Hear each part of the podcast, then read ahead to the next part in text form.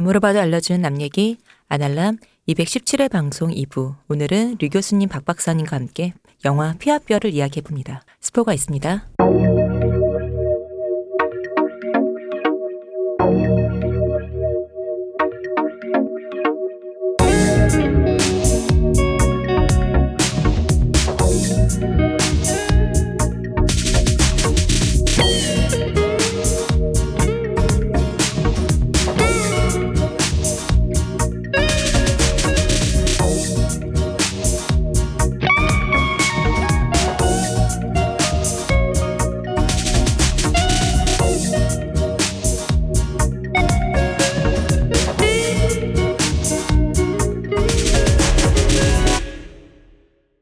안녕하세요 류 교수님. 네, 안녕하세요. 안녕하세요 박 박사님. 네, 안녕하십니까. 안녕하세요 이근검 대표님. 안녕하십니까. 안녕하세요 시옷입니다. 자, 네 우리가 녹음 시간이 좀 빠듯해서 음. 바로 이제 들어가겠습니다. 본론으로 가죠. 사실 피와 뼈 2004년작 최양일 감독님, 음. 어, 기타노 다케시 주연. 한국에서는 혐한으로 알려져 있지만 사실 제가 주장하기로는 다미오에 가깝다. 음. 우리 배우로 출연할 땐 비트 다케시입니다. 그 감독일 때만 기타노 다케시고요. 다미어라는 거는 딱히 한국만 미워하는 게 아니다. 그쵸. 라는 어. 여기에는 좀 연원이 좀 있는데 그건 좀 이따가 얘기를 예. 해볼게요. 그리고 어쨌든 2004년작 피아뼈를 여기에 이제 우리가 같이 미나리와 함께 우리가 이제 언급하게 된 이유는 분노의 포도가 미나리와 엮었을 때는 이제 미국적 개념으로서 미국 역사 안에 어떻게 포섭되느냐라는 관점으로 분노의 포도와 미나리를 얘기했다면 피와 뼈는 이제 이런 거죠. 그러니까 어느 내셔널리즘이 어디서는 실패했어요. 음. 어디서는 성공했고 그러니까 그 내셔널리즘을 그 국가가 포섭을 해내느냐 못해느냐의 문제에서 사실상 뭐 우리가 눈 주구장창 미국만 성공했다고 얘기했으니까 성공한 미국에서 그것이 자리 잡은 그 한국이란 내셔널리티가 거기서 어떻게 이렇게 보여지느냐의 문제였다면 피아뼈는 그것이 처절하게 실패했을 때 인간을 어떻게 완전히 원자화된 개인으로 만들어서 그러니까 말 그대로 괴물로 만들어가는 그 내셔 그 모든 것이 국가나 체제나 혈연이나 이런 것이 실패했을 때 그랬을 때 인간에게 남는 것이 무엇인가를 추적한 그리고 되게 무서운 영화고 그리고 심지어는 이런 류의 파워풀한 영화는 요즘같이 PC주의가 있는 세계에서는 못 만든다. 지금은 이제 더 이상 제조 불가능한 어. 음. 그 뭐- 제일 주단태죠. 네. 제일 주단태. 그 레시피를 이미 잊어버렸다. 이 로스 테크놀로지적인 영화죠. 그 지금 사실 지금의 감수성으로 보면 좀 흉악한 영화죠. 그렇죠. 많이 흉악한, 흉악하죠. 네, 흉악한 일단 얘기를 해보자면 최양일 감독님은 음. 일단 우리 지- 지난번에 어, 저 얄작가 때 얘기했던 Merry Christmas Mister Lawrence 네. 예, 오시마 나기사 감독님. 오시마 나기사 감독님은 일본의 그 구로사와 아키라님이 그런 유수의 위대한 감독님과 어깨를 겨루시는 그 위대한 감독님이고 한국에서는 저기 뭐랄까 감각의 제국이라는 뭔가 에로 영화 네. 취급받는 음. 영화로 되게 유명하신 분이지만 굉장한 좌파 감독님이고 음. 이 중에서 가장 새빨간 영화 감독이 누구냐 뭐 일본을 대표한 감독 중에 이분입니다. 음. 가장 새빨간 감독님인데 그러니까 이제 그런 게이 나오는 수용소에 그런 네. 영화를 찍었겠죠. 그러니까 되게 좌 되게 반골이세요. 음. 그러니까 서구 감독으로 치자면은 정확한 비교는 아닌데 약간 파졸리니 같은 네. 감독하고 약간 여기서 또 이렇게 얘기하면 파졸리니가 누가 이러겠구나. 아, 그렇죠. 오시마 나기사 감독님의 조감독이셨기 때문에 음. 오시마 나기사 감독님은 비트 다케시가 아, 여기서만 기타 다케시는 배우일 때는 비트 다케시입니다. 비트 다케시가 이경규 씨처럼 코미디 말고 배우하고 싶은데 자기를 안 써주는 거야. 코미디 이미지가 있으니까. 음. 그때 오시마 나기사 감독님이 적극 음. 기용을 했던 거거든요. 음. 그 인연 때문에 최양일 감독님이 이제 감독을 할 때 비트 다케시가 와서 주연을 한 거죠. 그러니까 이 영화가 근데 재일교포들의 얘기예요. 그러니까 비트 다케시는 재일교포를 연기합니다. 그리고 여기에 나오는 모든 배우들 우리 고독한 미식가 분부터 나- 시작해서 네. 고로상 고독한 어. 미식가의 네, 고로상이. 고로상이. 예. 그러니까 출중한 주류의 일본 배우들이 곡성의 일본 귀신으로 어, 나오신 쿠니무라 나오고. 신도 나오죠. 그 모든 분들이 여기서 그 제일교포의 어떤 애환에 대해서 얘기를 하는데 이게 다 최양열 감독님이 또 일본에서 음. 제일임에도 불구하고 굉장히 걸출한 그 감독님이시잖아요. 오시마 나기사 감독의 조감독 우리나라로 치면은 인권택 사단이라고 옛날에 있었잖아요. 네. 그 인권택 감독의 조감독 조수 출신들이 왜 대거 그 한국의 뭐 박광수 감독부터 해서 네. 임상수 감독까지 이렇게 입봉을 했던 것처럼 되었는데. 그 오시마 나 기사의 조수들도 그런 분들이 꽤 많아. 이름이 갑자기 이름 몇 명 얘기해 줘야 될것 같은데 기억이 안 나네요. 그렇답니다. 네. 네, 그런 네. 일이 있었어요. 하여튼 근데 이게 약간 이게 또 좌파 재민이 좌파 감독인데 음. 어, 엄청 군대식 조직인 건 거예요. 사실 영화 음. 현장이라는 게 그래서 진짜 말 그대로 일사불란하게 돌아가야 되니까. 일사불란하게 돌아가려고 실제로 현장을 군대처럼 굴리고 그쵸. 접, 접해고 날라차게 음. 하고 그, 그 그런 식의 현장을 굴리는 폭력적인 네. 분위기에 그 분위기에 그 그냥 악마 같은 감, 개 같은 악마견, 음. 악마 견 이렇게 생각하시면 돼요. 그래서 최일 감독도 현장을 그렇게 굴린다. 음. 네. 예, 그렇다. 아 그래도 우리 음. 최양락 감독님 우리나라 오셔서 마지막 찍었을 때 아, 예, 예, 맞아. 우리나라에서 지진- 하나 찍었죠. 예. 음, 지진 씨가 나오는 그 영화를 찍었을 때도 음, 수 음, 어, 같이 일했던 스텝에 의하면 생각보다 음. 생각보다 괜찮았다. 근데 그래서 도대체 무슨 생각보다 괜찮았다. 아, 그, 무슨 생각을 한 거냐? 어, 약간 그런 생각했지만 아. 최근에는 나홍진 감독님 스탭들도 어, 네. 생각보다 괜찮은데요. 뭐 이런 얘기 하세요. 아, 음. 그러니까, 음, 역시 근데- 잘해주다 못해주는 것보다 못해주다 잘해주는 거. 그러니까 저희가 왜 이 얘기를 하냐면 그 악마견의 연출 감독이 이 영화에 느껴져요. 음. 정말 그 영화가 악마적이야. 악마적이죠. 어. 악마적인 악마적인 인물을 악마적으로 보여줘야 되잖아요. 소프트하게 보여줄 수가 없으니까. 그래서 영화가 시작하자마자 바로 자기 마누라 집을 담 넘고 들어가서 자기 마누라 집에 마누라를 겁탈하는 장면부터 네. 시작하죠. 보강감부터 시작하죠. 예. 영화가. 음, 네, 어쨌든 아니 제가 이제 말씀드리고 싶었던 건 이제 지금은 일본이 이제 뭐 혐한이니 뭐니 해서 일본기 뭐 이렇게 일본 안에 있는 한국인가 뭐 이게 위상이 어쨌든 하지만 유수의 주류에 있는 그 일본의 이 named 배우들이 이런 소재의 영화에 출연했다는 것만으로도 2004년에 이 지금과는 좀 분위기가 달랐었다는 걸 얘기 음. 말씀드리려는 거예요. 음, 음. 막그 얘기 말씀드리려는 박 거고. 박사님이 오다기리 죠도 나오잖아요. 아, 그럼요. 아, 그렇죠. 저의 또 다른 분, 그러니까 저의 영혼의 아버지 존 포드, 저의 영혼의 형제 오다기리 죠. 네. 네. 어, 우리 저 아날람이 배출한 연예인 세 명 있잖아요. 누구야? 저 박 박사님 오다기리 죠. 음. 저 곽도원. 네. 저 한 명 저기 누구? 누구? 저 폴킴 아 어, 그렇네. 문쌤 폴킴. 폴킴이구나. 똑같죠. 폴킴. 문쌤 진짜 많이 닮았어요. 아, 인정. 예, 음. 인정. 예. 그래 좋습니다. 음. 여러분들 음. 반갑네요. 아, 뭐얄 작가는 아직 뭐 이게 뭐 홍금보냐 뭐냐 아직 논란이 있어서 제 인생에 얼굴에 분칠하는 사람과 친해지지 않기로 했는데 이렇게 또 교우 관계가 이루어졌네요. 자, 그래서 이 영화가 이렇게 만들어졌는데 이 영화는 김준평이라는 그러니까 약간 각색된 실화에 근거한 각색된 왜냐면 이 아드님이 쓰셨던 소설이 있어요. 네. 이 사람이 원래는 이제 피아뼈라는 제목이 뭐냐면 그러니까 아버지로부터 받은 그러니까 레거시가 뭐냐 이거지 유산이 뭐냐 피아뼈란 말이야. 음. 피아뼈라는 게 뭐냐면 나의 육체와 나의 정신인 거죠. 그래서 음. 소설에서 보면은 소설이 좀 더 묘사가 있다는 게 여기서는 김준평만 집중적으로 묘사를 했지만 소설에서는 아들인 내가 커보니 그런 지독하고 악마 같고 사람 패고 어, 막 이렇게 하는 그런 악마 같은 인물과 내가 닮아가더라. 음. 아버지로부터 받은 유산이 무엇인가. 근데 거기에 이제 이 바로 이 재일 조선인이라는 그런 입장으로서의 identity와 그 스- 그들로부터 물려받은 것의 그 정신적 육체적인 것에 대해서 이게 회고하는 얘기예요. 그 아들이 마사오가 화자죠. 네. 네. 이 마사오 배우 나오는 나중에 성인 마사오 배우는 지금 2000 아라이 히로후미. 2018년인가? 그쯤에 그 출장 마사지사를 겁탈한 혐의로 연예계 커리어가 끝났습니다. 음, 지금 시경 살고 있더라고요. 네, 지금 네, 그래서. 그점 점점 치킨 아들 네. 점 치킨. 찾아보고 좀 어이가 없었는데. 네. 아라 히로미. 그래서 그분은 나름 제일 그 배우여가지고 제가 예전에 어, 괜찮게 보고 있었는데 왜냐하면 음. 은근히 어 이 사람 되게 잘생긴 배우 오다기조 같이 잘생긴 배우가 아닌데 은근 멋있게 나오는 순간들이 은근 와 배우는 배우인가 이랬는데 어느 순간 그런 비 비보 아닌 비보를 뭐라고 출장 마사지사를 그 아라이 일본에서 아라이 이제 제일교포들 박씨들이 아라이라고 네. 많이 쓰죠. 네. 네. 그래서 이 얘기를 이제 줄거리를 보자면 이제 김준평이라는 사내 제주도 출신으로 일본에 건너와서 돈이 오사카로 건너가. 네, 오사카로 건너와서 돈이 되는 건 뭐든지 하는 입지전적의 인물. 음. 그것은 같은 조선인을 착취하고 음. 가족도 믿지 않고 음. 조선인을 착취해서 번 돈으로 고리대금으로 또다시 착취를 해서 오로지 자기만을 알고 여자는 그저 섹스의 대상이고 음. 아, 뭐 에나준 도구. 어, 음. 밥 먹고 내 밥 밥은 내가 먹어야 되고 오직 그런 이- 그런 자기만을 위해 자기 보신을 위해서만 하는 인물. 음.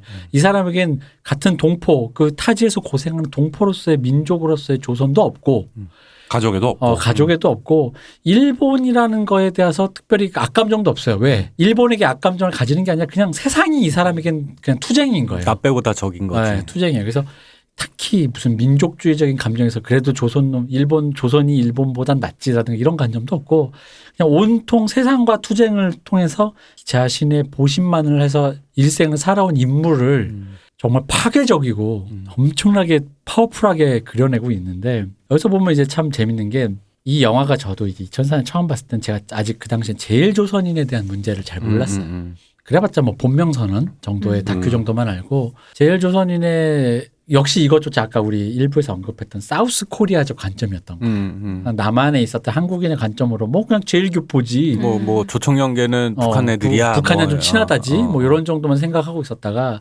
제일교포 문제에 대해 전혀 몰랐기 때문에 이게 몰, 몰랐는데 제일교포 문제를 이제 계속 추적하시는 연구자들이 되게 많으세요. 외국에서도. 근데 그 문제들을 보다 보면 재밌는 지점이 나오는 게 제일교포 문제가 일종의 난민 문제예요. 음. 이게 어떻게 된 거냐면 1945년에 해방될 당시에 네. 일본에 그 당시 해방하던 순간에 일본에 있던 제일 조선인이 200만 정도 됐어요. 근데 그 중에 이제 해방되자마자 한 140만인가 160만 정도, 140만, 150만 정도가 귀국을 했대요. 태반은 남쪽 국적이에요. 북쪽보다는. 그러니까 남쪽에 근거를 둔 사람이에요. 경상남도 음. 뭐 이렇게 제주도 이런 사람들이었던 거죠. 그리고 이제 나머지는 좀 보고 가고 싶었던 거예요. 왜냐면은 그 이 영화에도 주로 나오지만 제일 조선인들은 아까 우리 그 분노의 포도 때 나지만 이 당시 사회주의가 응- 많고 음. 이 사람들은 타자잖아요. 일본에서. 일본 사회 안에서 일본 타자, 타자다 예. 보니까 그거를 구심점을 하는 어떤 그런 자기들만의 그 조직화되는 것이 사회주의 사상이 침범하기가 좋다는 거지 침투하기가 좋으니까 사회주의에 좀 더 가깝고 그런 와중에 정치 세력이 불안정한 상태에서 45년 해방 후에 남한 쪽으로 가면 바- 반공이라는 그것 때문에 잘못될 수가 있고 오해를 받고 우리도 그랬잖아. 음, 음. 우리도 옛날에 재미교포는 쳐줬는데 제일교포는 빨갱이일지 모른다라고 어른들이 음. 그랬었어요. 음. 그래서 제일교포는 한 번 더 뭐 루머인지 모르겠어요. 제가 모르는데 제일교포는 귀국하면 그러니까 일본 우리나라에 들어오면 80년대 한 번 더 검사 받는다 그랬어요. 아 그리고 제일교포로 위장한 간첩들이 실제로도 꽤 많았죠. 많았죠. 많았죠. 예. 그래서 그런 게 많기 때문에 불안하니까 내 남쪽의 고향인데 뭐 경상도, 뭐 밀양, 뭐 전주 뭐 이런 데도 못 가고 상황을 보자. 이런 상황이 있었던 거예요. 근데 여기서 또 당시에 또 북한이 우리보다 좀 더 잘 살았죠. 살았었어요. 아니 아니요. 그래서 이것도 나중에 밝힌 잘 살았다고 프로파간다를 했었죠. 아, 음. 그런 상황에서 이제 무슨 얘기냐면 일본 외무성에서는 이렇게 된 거예요. 뭐냐면은 미국은 이렇게 된 거예요. 미국 미 군전청에서는 법률적 해석을 왜냐면 이 사람들 대만인과 주로 대만인과 일- 조선인인데 대만인과 조선이 많잖아요. 일본 안에 이 사람들이 너무 많은데 이 사람들의 지위를 어떻게 할 거냐. 왜냐면 이 사람들 전까지는 식민지 시대 때는 일본인의 입장으로 그렇지 내선일체. 내선을 째니까 예. 같은 국민으로 데리고 온 거예요. 일본인 제페니스라고. 음. 근데 전쟁이 끝나고 이제 식민지하고 미군정이 들어서 다 이제 다 다막 해방을 폐퇴를 시켰으니까. 어떻게 할 거냐라고 근데 미군 전청 입장에서 일본은 그럼 외국인이네 추방해야겠네라고 한 거예요. 일본 정부가. 일본 정부가. 예. 근데 미군 정청이 니네가 끌고 왔으니까 걔들한테 선택권을 웬만하면 주도록 해라라고 권유를 했어요. 근데 여기서는 일본도 전후에 복구가 심각하잖아요.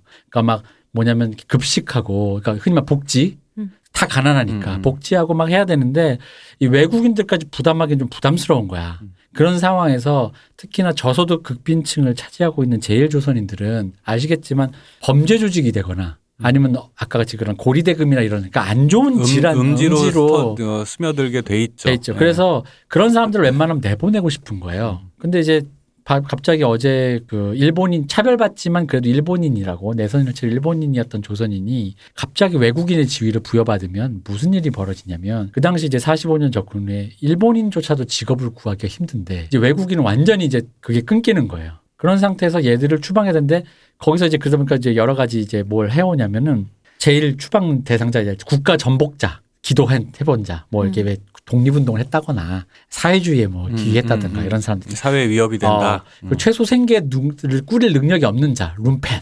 막 완전 진짜 건달. 그리고 여기가 연결돼서 장애인. 음. 얘들도 생계를 꾸릴 능력이 없다. 음. 복지를 해야 되잖아. 그러면. 이런 사람들. 그리고 범죄를 저지르고 1년 이상 구금을 한 사람. 이 사람들은 일단 1차 추방인 거예요. 그래서 이 사람들 추방을 하려고 그러는데 일본 외무성에서 한번 반대를 해요. 왜냐?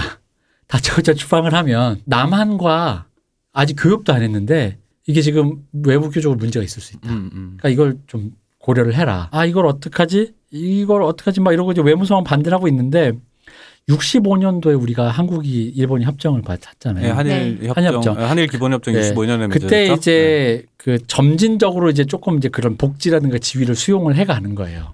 근데 그 전에는 이제 그러다 보니까 그런 상황에서 남한은 정치가 불안정해. 가면 빨갱이 취급받아. 어떻게 될지 몰라. 그런 상황에서 북한에서 60 년대 55년 근처에 프로파간다래요. 김일성이. 북조선 잘 산다. 음. 북조선 괜찮다. 조국으로 와서 조국을 재건해라. 여기는 안정된 나라다. 그래서 조총련의 전신인 민전, 민전이라 그래가지고 제일조선통일민주전선이라는 그 단체가 북한과 함께 우리가 흔히 하는 그 유명한 북송 음. 음. 여기 이 영화에도 나오는 북송이란 걸로 이제 북송 작업을 하는 거죠. 그 생각 이상으로 되게 많은 엄청 많이 사람들이 갔어요. 갔더라고요. 그러니까 이제 그 60만에 가까운 사람들이 전 전쟁까지 보고 나니까 이게 지금 한반도로 쉽게 넘어가면 안 되는 거야. 음, 음, 그리고 그 사람들 외부의 입장에서 보면은 찍어야 되잖아요. 음. 나는 조선인으로 와서 일본인으로 여기에서 정착했다가 갑자기 무국적자가 됐는데 음. 선택하래. South Korea, North Korea 국적을. 그리고 그때 당시에는 소련도 아직 위세가 대단할 때고 그렇다 보니까 사실은 뭐 지금이야 소련 붕괴된 이후에 그 사회주의 위협이라는 게 되게 먼 나라 얘기 같지만은 그때 당시에는 그 일종의 살아있는 권력, 권력. 힘이었단 말이죠. 그러니까 둘 중에 선택하라고 하면은 되게 고민스러울 수밖에 없는 시대 배경이 있어. 거기다가 공산주의에 대한 반감도 지금처럼 큰 게 아니었고. 그렇죠. 그래서 2000년대 이후에 해제된 문서에 의하면 일본 문서에 의하면은 의외로 굉장히 좀 차곡차곡 음. 일본 정부와 북한과 이 교류를 해서 일종의 그러니까 학자들은 좀 비판적으로 보는 게이 음. 자식들이 진짜 단체로 얘들을 거의 그냥 추방하려고 작정하고 계획을 세웠었다. 음. 북송이라는 게. 근데 그거를 마치 일본은 몰랐는데 북한 애들이 꼬셔서 조총련 데려가 조총련을 통해 데리고 간거난 몰라. 약간 이런 입장이었다가 아니네 니들도 지금 여기 껴 있었네. 아 이게 상식적으로 그 정도 규모의 인원이 넘어가는데 음. 정부에서 몰랐을 수가 없는 그런 거죠. 네. 근데 그게 이제 정부가 그냥 모르쇠였다. 아, 그냥 모른 척했다와 음. 정부가 같이 참여해서 계획을 같이 세웠다는 굉장히 다른 건데 네. 180도 다른데 정부가 같이 계획을 세웠다는 문서들이 해제되어서 발견되었던 거고 음, 음. 문제는 이제 그런 거죠. 거의 몇십 몇만 명 단위로 이제 갔는데 그게 우리가 알지만 북한이 제대로 된 나라가 아니었잖아요. 음. 그래서 엄청난 비극으로 귀결되고 그것이 이 피아프의 마지막 장면에 나오죠. 그렇죠. 네. 그때가 딱 그 북한이 고난의 행군 음. 하기 음, 직전이긴 직전이죠. 한데 네, 마지막이 네. 84년으로 네, 끝나니까요. 직전이긴 한데 어쨌든 쉽지 않던 시절. 네. 네. 근데 이 사람들 입장에서는 일본인이 갖고 있는 금부치, 음. 화폐, 그리고 어쨌든 노동력, 음. 이 북한이 좀 절실했던 거죠. 남한 입장에서는 또 재밌는 건 남한에다가 타진을 했다 그래요. 음. 근데 남한이 안 반다. 그때 뭘- 당시 박정희 정부가 아니 아니요 갑자기 이승만. 이승만 정부가? 아, 그러니까 아. 이- 아직 그 건국 준비하던 이승만과 그 미국 전청과 이런 쪽에서 한국 남한 쪽에서는 안 받는다. 어, 그러니까 일종의 그러니까 조국이 음. 거부 하나는 거짓말로 유혹을 하고 하나는 거부를 한 거예요. 아, 그래서 난민 문제다. 네. 네. 그래서 중간에 떠버린 거야. 음. 국적을 선택할 수가 없어져 버린 거죠. 제1 조선인이라는 명칭을 아직도 쓰는 이유는 음. 선택을 할 수 없었던 입장에 처해 있는 이 사람들. 한국인이 아니라 조선인이라는 어, 제일 거죠. 조선인 거. 나는 조선인으로 왔다 이거야. 음. 그리고 여기서 내선일체가 끝나고 나서 일본인의 지위에서 외국인의 지위로 됐으니까 외국인이니까 빨리 네 국적 뭐야 선택해 했는데 또 고국이 어디 있어? 음. 근데 고국은 반으로 잘려졌는데 북한에도 동의하기 싫고 남한도 왠지 빈정상했어. 난 뭔데라는 거지. 필요한 경우에 이제 그 예를 들어 한국식 교육을 받아야 돼 받고 싶다거나 음. 뭐 이랬을 때 그걸 제공하는 것도 조총련밖에 없었으니까 네.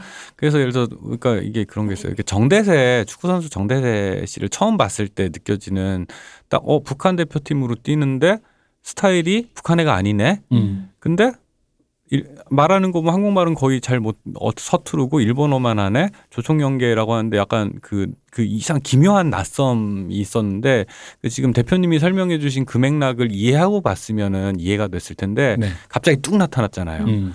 그러니까 당황스러운 거야 한국 사람들이 어, 저 사람 뭐지? 이 이 분들은 그 어디에서나 진짜 예를 들어 이 미나리의 경우는 타자가 인사이더가 되는 그죠? 아싸가 인싸되는 얘기의 어.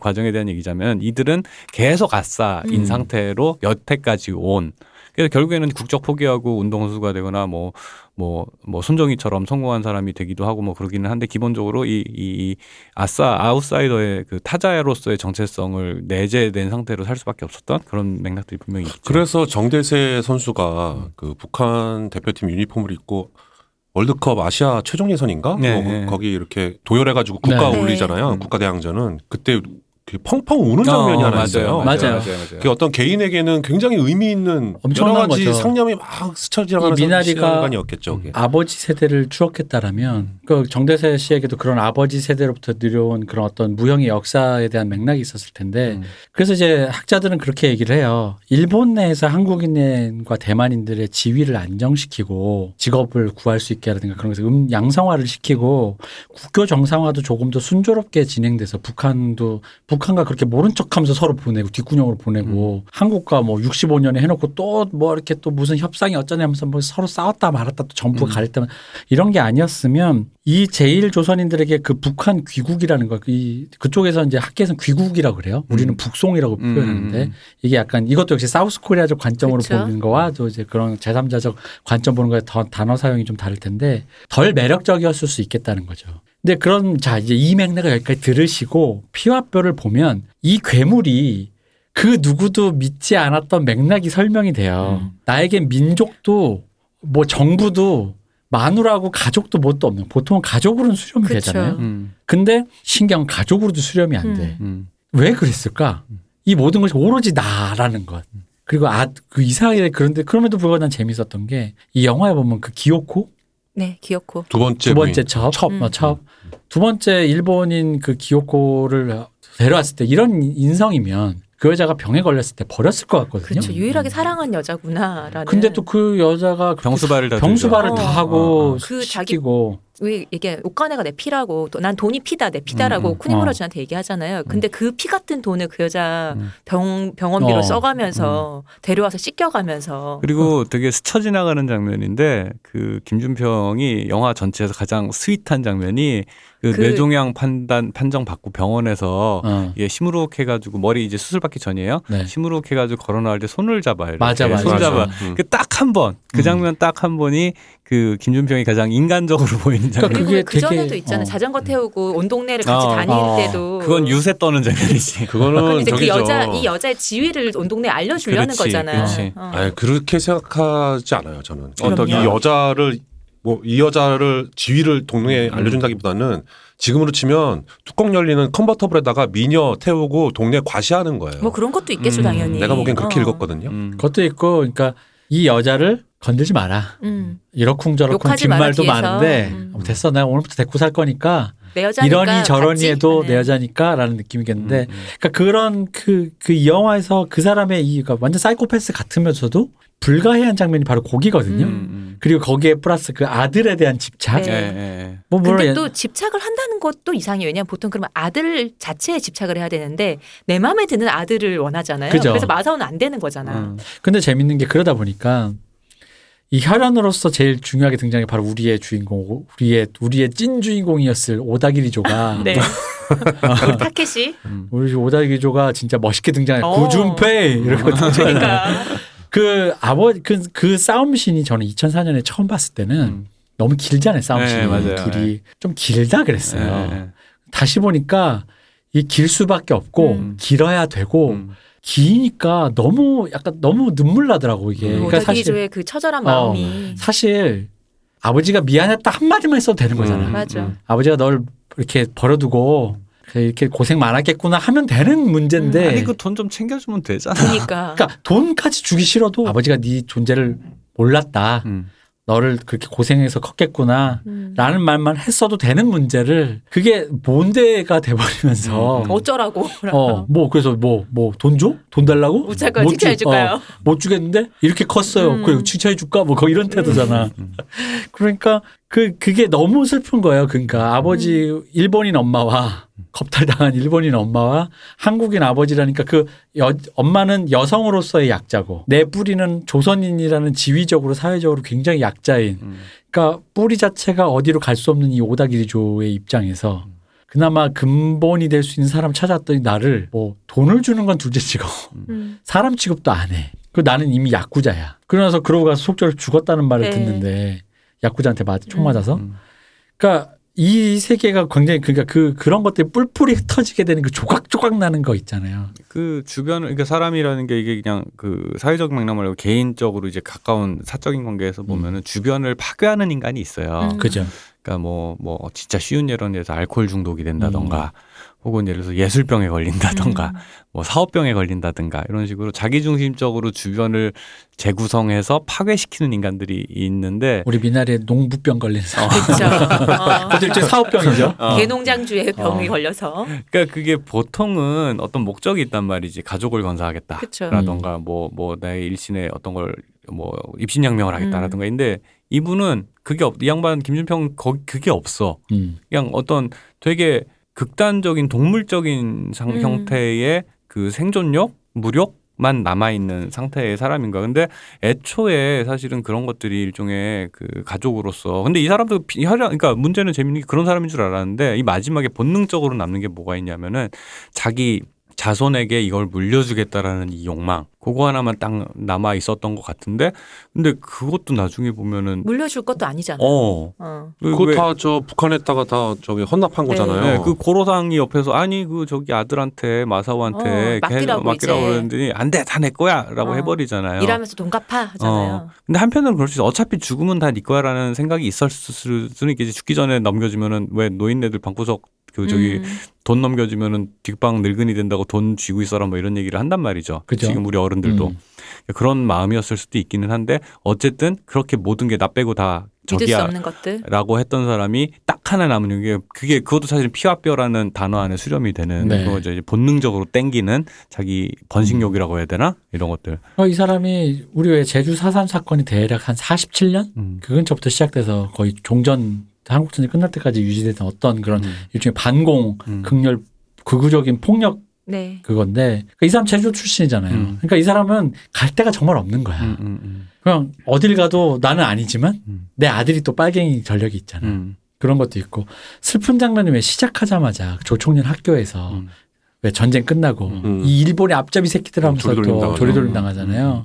음, 우리 그러니까 고로상과 그죠. 우리 고로상 그래서 이렇게 미식의 세계로 고독한. 그러니까 어, 어묵 어묵 공장을. 어, 어, 그렇죠. 아주 배고프면 배고픈 거 못 참고 그래가지고. 어, 그분은 일은 도대체 언제 한 분명히 셀러리맨인데 네. 일은 도대체 언제 하시고 그렇게 미식만 그래가지고 하시는지. 사실은 그 장면도 그냥 지나가는 얘기지만은 우리가 친일파라는 얘기를 할 때 사실은 거기 나오는 그 고로상의 그 신기라는 음. 역할을 해서 봤을 때 그러니까 시대적으로 어쩔 수 없이라는 말을 조차도 용납이 안 될 수는 있겠지만은 시대적으로 하다 보니 그렇게 되는 경우들이라는 게 있어요. 그러니까 그런 맥락들을 같이 고려를 해야 되는데 그러니까 무조건 뭐 했으니 친일파 뭐 했으니 친일파라는 말에 대해서 우리가 좀 좀 다시. 생각, 예, 어. 다시 생각해 볼 그런 게 있어요. 그걸 너무 극단적인 어떤 것으로 그 자꾸 이제 재단을 해가지고 음. 규정을 해버리면은 그 어떤 문제 해결에는 아무런 도움이 안 된다라는. 그 안에서도 토착외고 방송 안 하나. 고로상과 함께 그 조, 조리 돌림을 당하는 음, 그 음. 가라 하면서 보내주는 그 마을의 음. 어떤 분 있잖아요. 나이 네. 드시는 그분이 맞으면서 그 말하죠. 무슨 어떤 선택이 있었냐. 네, 어. 음. 방법이 없었다. 그게 말이 맞잖아요. 그 말이. 왜냐하면 이 영화의 첫 장면이 그 군대 그 제국군으로 보내면서 동네 음. 청년을 보내면서 막 일종의 다 우울한데 어쨌든 일종의 그뭐 환송식 어, 같은 환송식 같은 파티를 하잖아요. 네. 그래놓고 바로 전쟁 끝나니까 사람 이렇게 친일파 앞잡이 돼서 쟤들 전쟁 보낸 이 친일파 앞잡이 하면서 조총련계에서 도리, 조리돌림을 당하는 그 건데. 중에 옆에 있는 사람은 약간 모병관 같은 역할로 좀 적극적인 네, 그쵸. 그 했죠. 음. 그러니까 모든 경우가 다 같을 수는 없고 그리고 각자의 선택에 그럴 수밖에 없었던 맥락이라는 게 각각 적응하는 어떤 상, 상 어떤 세태에 적응하는 방식이라는 건 각각의 선택인 건데 음. 그런 맥락에 대해서도 서로 같이 물론 이제 이정도처럼 내 배에 구멍이 어 이러 두 개지요. 두 개지요. 어 근데 그, 거, 그 영화에서도 음. 그 영화 뭐죠? 암살이죠? 암살. 네, 암살. 암살에서도 이정재가 그러잖아요. 그 해방될 줄 몰랐으니까 막 그러잖아요. 그죠. 그, 그, 그 맞아요. 거죠. 네. 그게 정확한 얘기예요. 네. 어. 그러니까 그래서 민족의 배반자인지는 모르겠는데 동포와 음. 아니 세상 모든 것에 고열을 빨아서 어. 자기 배를 치우, 치우려 했던 이, 김중평 씨. 어, 이, 이, 이, 이 기이한 인물에 대한 이 음. 답변이 원래는 이제 뭐제 생각이니까 최양할 감독의 의도를 조금 우리가 곱씹어볼 필요가 있는 게 네. 원작과 조금 분위기가 다르단 말이에요. 네. 원작은 아들이 회고하는 음. 내가 결국 커보니 아빠와 닮아가면서 음. 나는 아버지로부터 무엇을 받은 것인가 뭐 이런 음. 얘기였다면 최양일 감독님은 철저하게 제일 조선인의 관점에서 음. 어떻게 이- 사회로부터 유리된 인물이 어떻게 생존 본능만으로 음. 이, 이 세계를 돌파해 나가려고 했는가. 음. 그 안에서 인간이 어떻게 괴물이 되어가고 음. 자기도 자기 스스로 이해가 안 되는 자기 모순적인 욕망 속에서 왜냐하면 마지막에 재산을 다 북한에 갖다 네, 놓고 헌납하고. 자기 자식을 데리고 북한에 간다라는 거 원래 민족주의적 의식도 없는 사람이 음. 그러니까 자기 스스로 모순이에요 아들이면 그 앞에 아들도 있고 원래 아들은 장남인데 그지 않아요? 음. 근데 그치. 그 아들은 또 무시하고 또 아들을 데리고 그러니까 자기도 스스로 이해가 안 되는 그런 이상한 모순적인 거. 근데 그 마사오한테 그런 얘기 했었잖아요. 마사오 그 거기서 되게 이상한 걸 먹잖아요. 음식을 아, 그막 어. 구더기가 있는 그거를 탁탁 털어내가면 삭힌 거를 먹는데 그거 보고 이제 어린 마사오가 토하니까 저저 약해 빠지게 저렇게 키워고 안 음. 된다. 근데 본인이 밖에 놔두면 내가 안 키워서 애가 저러니 나는 내가 어릴 때부터 키우는 아들을 내 마음에 맞는 아들을 내가 키워 키워내겠어라는 그 어떤 욕망이 있었잖아요. 음. customizing 하고 싶다라는 그렇죠. 그러니까 그 류이치를 데리고 아직 음. 류이치는 어리니까 걔를 데리고 북한에 가서 그러면 내가 customizing 하겠다는 음, 뭐 그런 마음이었겠죠. 음. 전 이번에 보면서 고화질로 보다 보니까 어. 그 셋째 부인이 도망갈 때 네. 애기들 주렁주렁 데리고 다녔잖아요. 너무 사실 그 장면 좀 약간 귀엽게 어, 그왜 맞아. 귀엽냐면 어. 그나마 그 중에 걸을 수 있는 애기 중에 제일 막내. 제일 작은 애가 제일- 엄청나게 큰 그, 가방을 그 코끼리 밥통. 어, 코끼리 밥통 그 가. 코끼리 밥통을 들고 그 맞아, 조그만 맞아. 게 어. 너무 귀엽죠. 쫄래 쫄래 쫄래 가죠. 보고 있으면 걔가 무거워가지고 실제로 그 연기에서 못 따라가. 어. 어, 근데 연기 자기도 어떤 연기를 하는 거니까 어째 어떻게든 애를 써서 따라가야 되죠. 그래서 쫄래쫄래 가는 그게 보여요. 근데 약간 엄마 오리 따라가는 새끼. 오리 때, 같잖아요. 어릴 때 같아요. 어. 음, 음. 그 셋째 지 마누라가 몸만한 그 음. 코끼리 밥통 그게 걔 들고 가는데. 그리고 실제로 무거워서 자꾸 들, 내렸다가 어, 들었다 맞아, 내렸다 맞아, 하던데. 어. 근데 그렇게 나가기 전에 그 김준평을 후드려 까잖아요. 그쵸. 속이 다 후련하다. 아, 그러면서 맞아. 후련하다 그러고 나가잖아요. 그 장면 진짜 인상적이죠. 음. 그러니까 이게 어릴 때 제가 이제 이 영화 그때 당시에 극장에서 보고 어, 중간에 한번 볼 일이 있었던 것 같고 이제 이 최근에 나이 먹고 한 10여 년 만에 다시 봤는데 그 사이에 저희 아버지도 많이 늙으셨지 않습니까? 네. 네. 그러니까 좀 감흥이 달라요, 사실은. 음. 그 사실은 원작의 감성이 그거에 더 가까워, 원작 소설의 감성이 그거에 더 가까웠던 것 같은데 네. 그런 악마 같이 자기 이 자린고비 수선노로 살던 노인네가 힘이 빠져가지고 이제 그 이 양반이 왜 그렇게 했을까, 왜 저렇게 살았을까? 사실은 극단 이 정도까지 극단적으로 폭력적이고 이기적이지는 않았지만 사실 우리 이제 그 산업화 세대에 해당하는 아버지 세대 분들의 그 억척스러움이라던가 그 이상한 속물성 이라는 게 사실은 우리 감수성에는 좀 약간 비이상하는 면들이 분명히 있거든요. 거기다가 우리 지금 이게 좀 자꾸 제가 피아뼈 그러니까 미나리는 저의 개인적인 경험과 별로 안, 겹- 안 겹치지 당연히 미국인이니까 네. 근데 피아뼈에 나오는 그림은 저의 경험과 겹치는 것들이 몇 개 예를 들어 음. 서 돼지 잡는 장면이라든가 네. 그 돼지 멱 다는 소리가 들려서 담장 밖을 쳐다봤더니 돼지를 실시간으로 멱을 따는 장면을 보고 제가 이미 한번 충격을 받았는데 그 김이 펄펄 나는 돼지 머리에 뭐를 뜯어 먹는지 모르겠어 아저씨들이 둘러앉아가지고 잡은 지 몇 분 지나지도 않는 돼지 머리에서 뭐 젓가락으로 뭘 떼가지고 술을 계속 같이 먹는 그런 풍경들 있잖아요. 그러니까 이런 몬도간에 가까운 그 이제 지금 현대화된 곳에서 볼 수- 쇼킹 아시아. 아, 쇼킹하죠.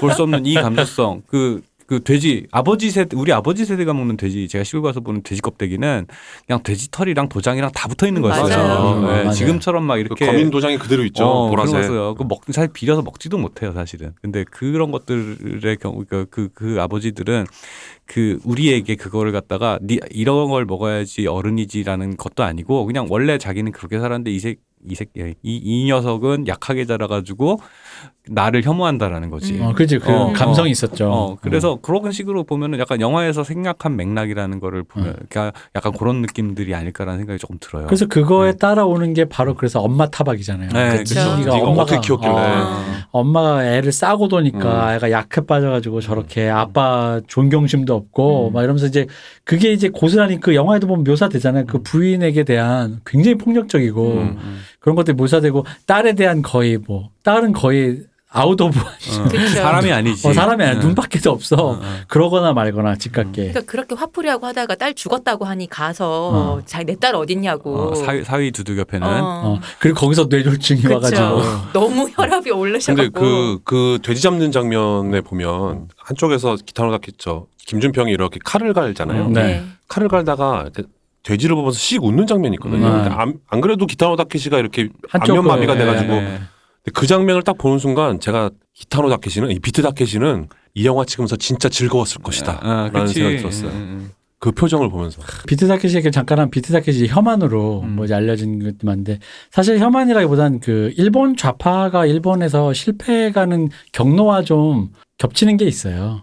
왜냐하면 일본 좌파 입장에서는 결국 사실은 이제 요점만 얘기하면 이건 나중에 오히려 이제 문세님이 좀 더 더 잘 설명해 주시겠지만 결국 일본 좌파의 고민은 그거거든요. 예전에는 그냥 우리가 잘못했다. 음. 우리는 빌어야 한다. 이게 이제 자라나는 세대한테 비위가 안 맞아요. 음. 요즘 젊은 세대한테는. 그게 진격의 거인에 그대로 드러나 있는 거죠. 아니 왜 뭘 무조건 뭐 잘못해도 시절이 얼마나 지났고 뭐 이제 음. 지났는데 뭐 무조건 꾸르래. 일본 좌파 입장에서는 그거예요. 일본 좌파에 지금 헤매는 건 일본 좌파는 결국 천황을 건드려야 돼요. 음. 천황제를 건들고 보편적인 보- 정상 국가로 나아가서 이 국가가 민주주의를 달성해야 되는데 그러려면 천황제를 건드려야 되거든. 음. 그리고 그러려면 사실상 정상 국가가 뭡니까? 무장을 할 수 있어야 되죠. 음. 군대가 그렇죠. 있어야죠. 어, 근데 이 말은 평화헌법을 수정해야 되니까. 수정해야 된다는 거죠. 음. 그럼 이게 좌파가 할 소리가 아닌 거야. 그렇지. 수정헌법은 자민당의 논리인데. 그래서 이, 펴- 이 좌파가 이 얘기를 할 수가 없어요. 읍읍하니까 논리가 공회전하는 거예요. 음. 그래서 좌파 거기서부터 몰락하는 거거든. 그러면서 젊은 애들이 우파적 우파도 싫고 좌파는 맨- 맨날 사과하라 그러고 우파는 그냥 적폐고 어릴 때 어, 봤던 어. 그, 그 자민당류의 그런 어, 적폐고 우파는 뭐, 뭐 좌파는 그냥 하, 하도 소리 뭐, 음, 하나만 하나만 한 하고. 소리. 예. 음. 하나만 한 소리만 하니까 음. 거기서 오는 염증이 기타노 다케시가 보여주는 그 다미오료의 감정들이거든요. 그게 법 되게 일본에 되게 좀 보편적으로 깔려 있다고 하는데 음. 그러다 보니까 주변에 있는 뭐 우리한테 또그나다 지금 우리 동네 예를 들어 우리 집 어른들도 미워 죽겠는데 갑자기 우리 큰아버지도 밉고 우리 아버지도 미운데 옆집에서 저 집안은 저래서 문제야라고 하니까 저 새끼들도 미운 거야. 음, 음, 음. 그래서 왜 절망 선생도 만화 절망 선생 작가님이 되게 시니컬한데 보다 보면 음. 다 미워요. 음, 그래서 그 절망 선생 작가를 또 좀 곡해하면은 음. 혐한이다. 음, 우익이다. 보면은 다 미워. 음. 일본도 믿고 한국도 믿고 중국도 믿고 그냥 미운 거야. 음. 젊은 애도 믿고 늙은 애도 미워. 그냥 다 미워. 맞아요. 근데 이게 그게 요즘에 그 일본 좌파적인 그거에서 요즘의 젊은 분위기라고 보면은 기타노 다케시가 보여주는 그 최근 영화에서 보여준 다미오류의 그 행복? 음. 그래서 그 제로센기 출신 할아버지가 시위하는데 들이박는 그런 영화가 그게 잘못 보면 무익으로 오해되는데 그 거대한 유머가 거기서부터 도출되는 거죠. 음. 근데 이제 그런 맥락들이 있는 거고 엄밀히 말하면 아직도 좌파의 그 결기가 살아있었던 시절에 최양일 감독님이 아직 그 구좌파로서 음. 그리고 제 제일 교포로서 음. 당대 내노라는 배우들 데리고 사실 저는 그 돼지 잡는 장면에서 그 배우들 데려다가 음. 실제로 어, 그 곱창 만지고 있잖아. 어, 돼, 돼지 어. 창자 순대 만들고 주고 있잖아요. 순대 만들죠.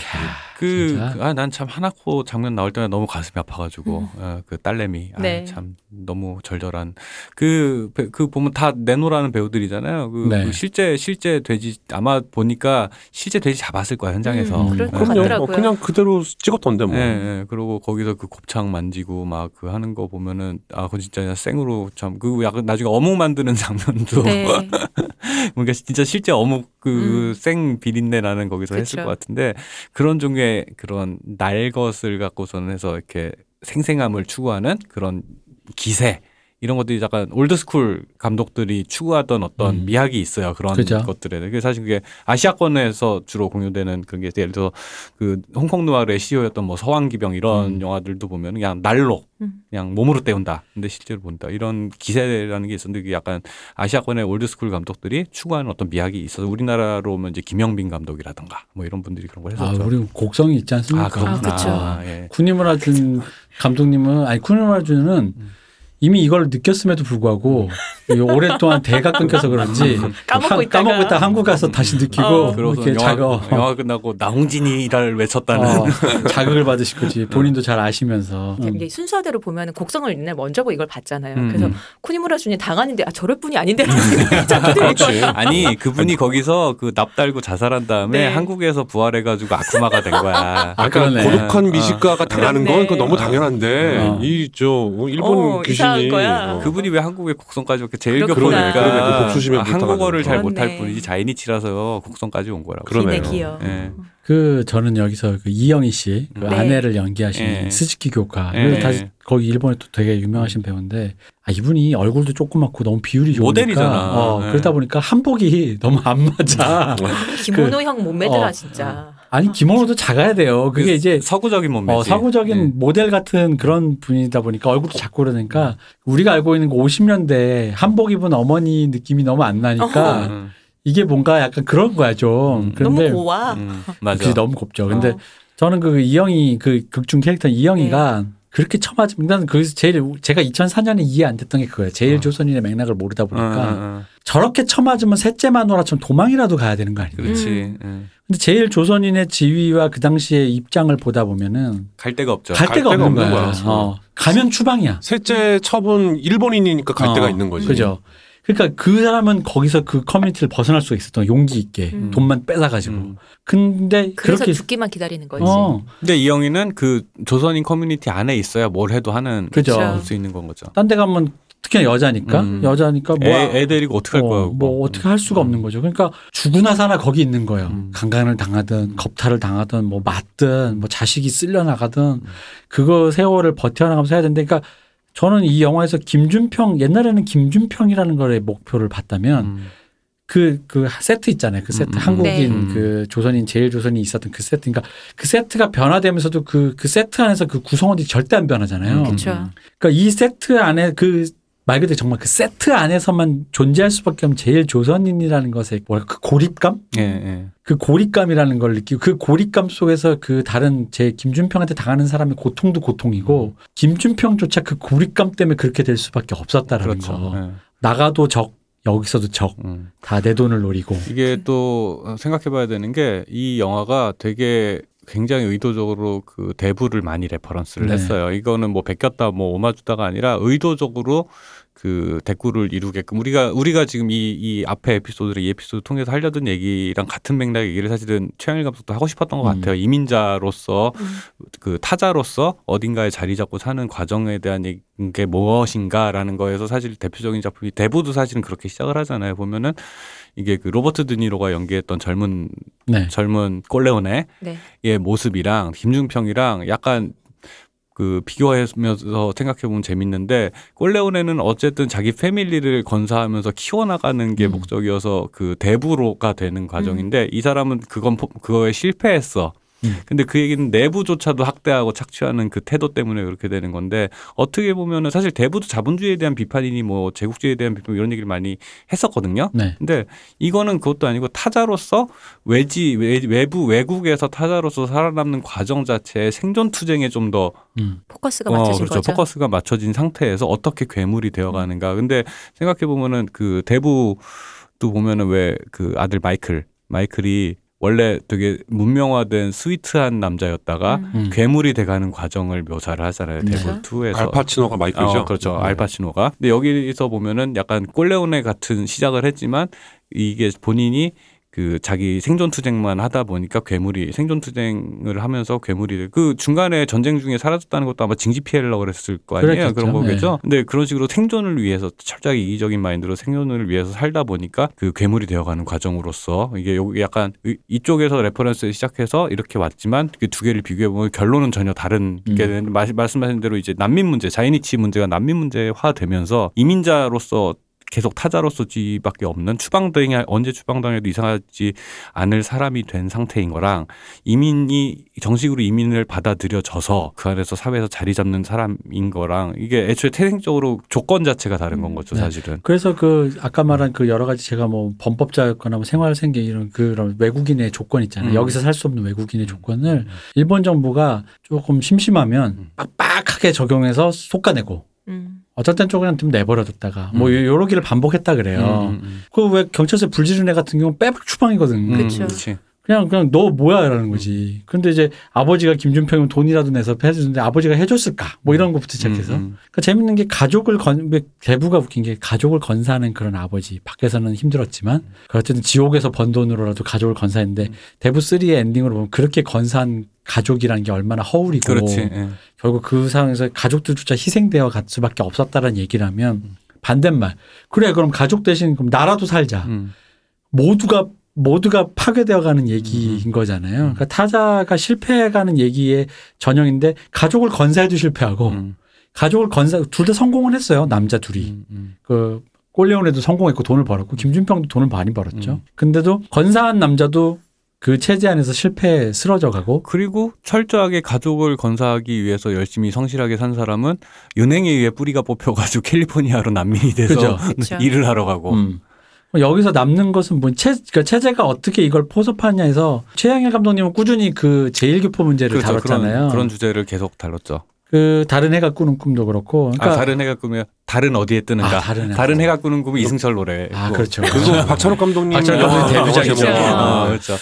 다른 어디에 뜨는가는 야쿠셔 코지가 또 네. 연기를 하는데 제일 교포인 택시 기사가.